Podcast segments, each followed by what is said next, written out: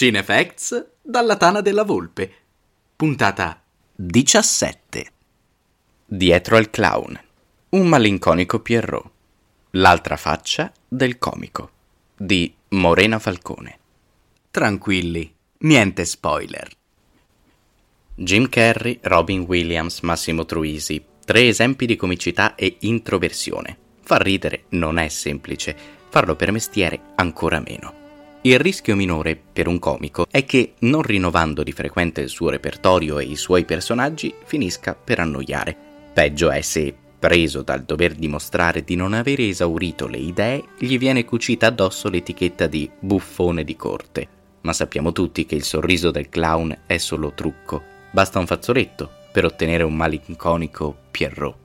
Personalmente ho un'affezione particolare per quel genere di attori che annoverare tra i comici risulta riduttivo, e non perché una risata ha meno valore di una lacrima, ma solo perché questi artisti nascondono tanto altro e capita che lo tengano celato per lungo tempo per poi da un giorno all'altro tirare fuori quell'interpretazione drammatica che ti stende. È quando ci hanno fatto questi regali che rimaniamo stupefatti, non crediamo sia possibile qualcosa di simile da parte loro che ci hanno abituato a tutt'altro. È quando decidono di mostrarci il loro lato più profondo, togliendosi parrucca e naso rosso, che ci si innamora di loro. Jim Carrey, Robin Williams e Massimo Troisi. Cosa hanno in comune? Tutti e tre sono nati, o comunque sono diventati, noti al grande pubblico come comici. Massimo Troisi mosse i primi passi insieme a Lello Arena e Enzo De Caro facendo il cabaret con il trio La Smorfia. Robin Williams raggiunse la notorietà con la serie comica Morky e Mindy, in cui, da bravo alieno, beveva con un dito e si sedeva al contrario, gambe all'aria e faccia sul cuscino. Faceva meno ridere Jim Carrey nei suoi famosi ruoli in Ace Ventura e The Mask. Tutti e tre partiti con battute e risate. Ma cosa combina un comico quando si cementa in parti drammatiche? Le cose sono banalmente due, o fa male o fa bene. Nel primo caso passa tutto in sordina, del resto è un comico. Nel secondo caso sgraniamo gli occhi, ci rendiamo conto che un attore che ha sempre fatto il buffone nella sua carriera è capace di mettere in scena drammi e di farci emozionare. Ci ho pensato per lungo tempo. Perché mi piacciono così tanto Troisi, Williams e Carey e perché i loro lavori che più apprezzo sono film drammatici? Un comico, uno degno di questo nome che non faccia della volgarità il fulcro del suo lavoro per intenderci, deve essere dotato di una sensibilità speciale. Deve conoscere l'emotività umana, applicandosi ad essa quasi come fosse uno scienziato, e i suoi oggetti di studio fossero i sentimenti. Non a caso Troisi era chiamato il comico dei sentimenti. Operazioni così precise nel toccare le corde del cuore che i risultati poi fanno storia.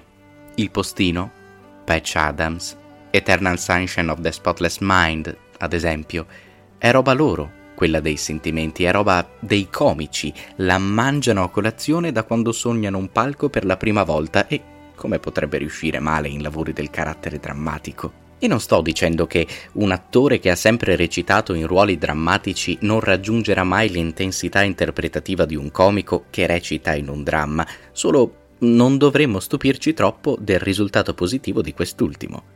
Come un chimico impara a dosare le sostanze, le misura, impara i gesti, diventa esperto e inizia a fare tutto così velocemente che a noi sembra una cosa da niente. E non immaginiamo neanche lo sforzo e i sacrifici che ha fatto per arrivare fino a quel punto, così il comico lo fa con le parole, le espressioni, i movimenti del corpo. Il chimico alla fine ottiene una soluzione, ma non a caso sarebbe un chimico da due soldi un buon chimico ottiene esattamente ciò che voleva ottenere. Il bravo attore comico ottiene anche lui la reazione attesa, allegria, risata amara o imbarazzata. L'ultimo passo è quello che compiono in pochissimi, cioè lasciare nello zaino il libro di chimica con dosi e temperature esatte e mettersi a fare esperimenti, improvvisando, senza fare danni al laboratorio e sintetizzando delle molecole nuove. Jim Carrey uno di quegli attori che, quando ero piccola, appena lo vedevo mi faceva comparire il sorriso sulle labbra, mi faceva stare bene. E questo non accadeva solo quando compariva sullo schermo in abito giallo, con quella elastica faccia verde, The Mask, o con una per niente sobria camicia hawaiana, Ace Ventura, interpretando quei suoi iconici personaggi che facilmente possono attirare un bambino. Ovviamente con quelli mi divertivo tantissimo, ma dentro di me più o meno consciamente sentivo che una persona che riusciva così bene a trasmettere il buon umore non poteva essere solo il tipo sorridente che si mostrava a tutti, mentre faceva boccacce, doveva per forza esserci dell'altro. E ricordo che ne ero così fortemente convinta che ogni tanto restavo a pensare chissà com'è a casa, sulla sua poltrona senza telecamere, chissà com'è triste essere tristi per dei giorni quando tutti si aspettano che tu sia sempre felice e allegro. Robin Williams. Quanti di noi si sono scatenati mentre Mrs. Doubtfire faceva le pulizie con Steven Tyler di sottofondo che urlava Looks like a lady? Confessate, almeno una volta nella vita avete passato l'aspirapolvere in casa imitandolo e imitandola. Chi non vedeva l'ora che Genio partisse con Padrone, Secondo me non hai ancora realizzato di che si tratta. Perché non provi un po' a concentrarti mentre io passo a illustrarti le mie possibilità in apertura a un amico come me, Aladdin? Tanto lo sappiamo tutti, quello era il buon Robin, animato e colorato di blu, come se ci fosse un continuo flusso tra comicità e dramma. Williams andava dalla risata pura passando per quella amara, la leggenda del re pescatore, Good Morning Vietnam, arrivando a intense interpretazioni commoventi che andavano a segno come precise stilettate, risvegli, Will Hunting, Genio Ribelle, L'attimo fuggente. Massimo Troisi. La storia si ripete stavolta in casa nostra. La bravura di Troisi comico è stata tale da riuscire a creare un vero e proprio modo di fare comicità e addirittura è facile che chi non abbia visto i suoi famosi Ricomincio da tre, non ci resta che piangere, ne conosca comunque i tormentoni.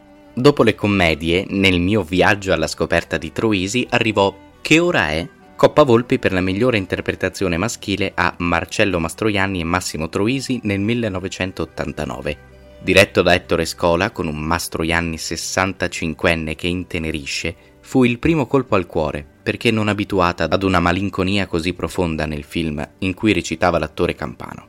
Stoccata finale, la prima visione de Il postino. Per i temi che tratta, per i luoghi, il mare, i suoni, per l'empatia nei confronti del personaggio Mario Ruoppolo, per lo stato di salute in cui Troisi recitò quel suo ultimo film testamento, è umanamente impossibile rimanere indifferenti a quest'opera.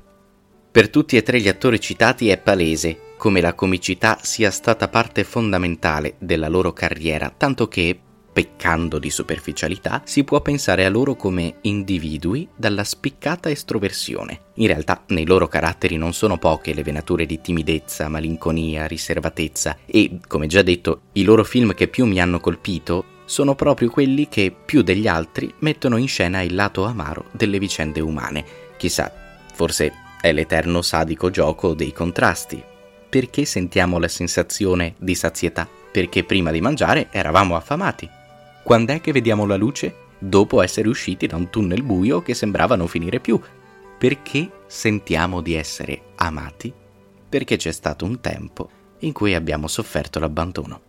Riuscire poi a far giocare a questo contorto gioco qualcuno come fosse un manichino, riuscire ad essere parte attiva per lui, giocatore passivo e sperimentatore delle emozioni che lo investiranno, è decisamente complesso.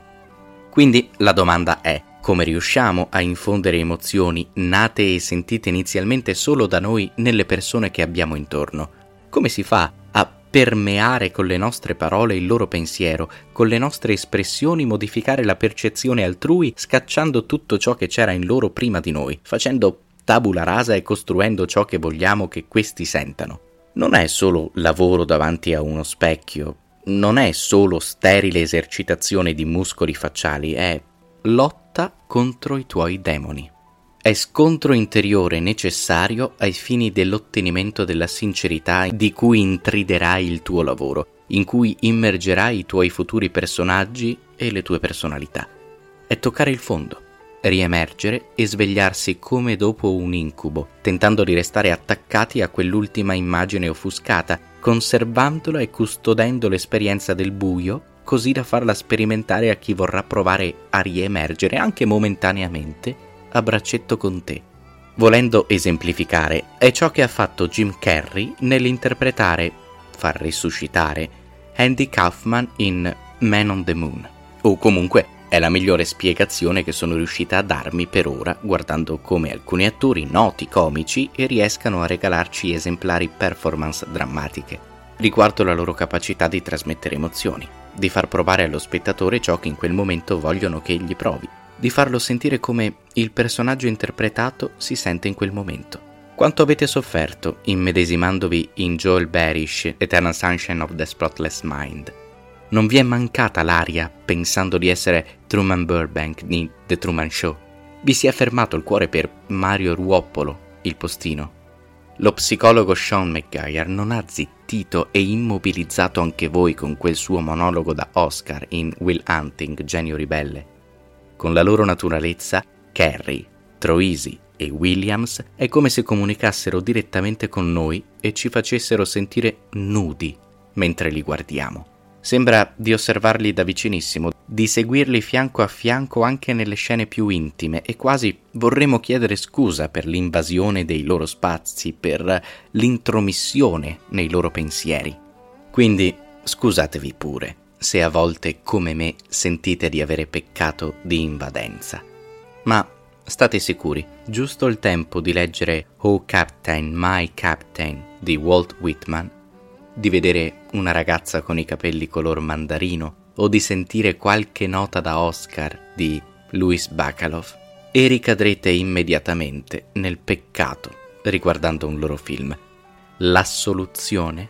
Faremo penitenza, insieme con La preghiera del clown, scritta e recitata dal caro Antonio De Curtis in arte Totò, né il più comico spettacolo del mondo. Ti è piaciuto questo articolo? Sappi che è il risultato di tanto impegno, profuso nel portarti contenuti verificati e approfonditi, come meriti. Se vuoi supportare il nostro lavoro, perché non provi a entrare a far parte degli amici di cinefacts.it? Diventa sostenitore.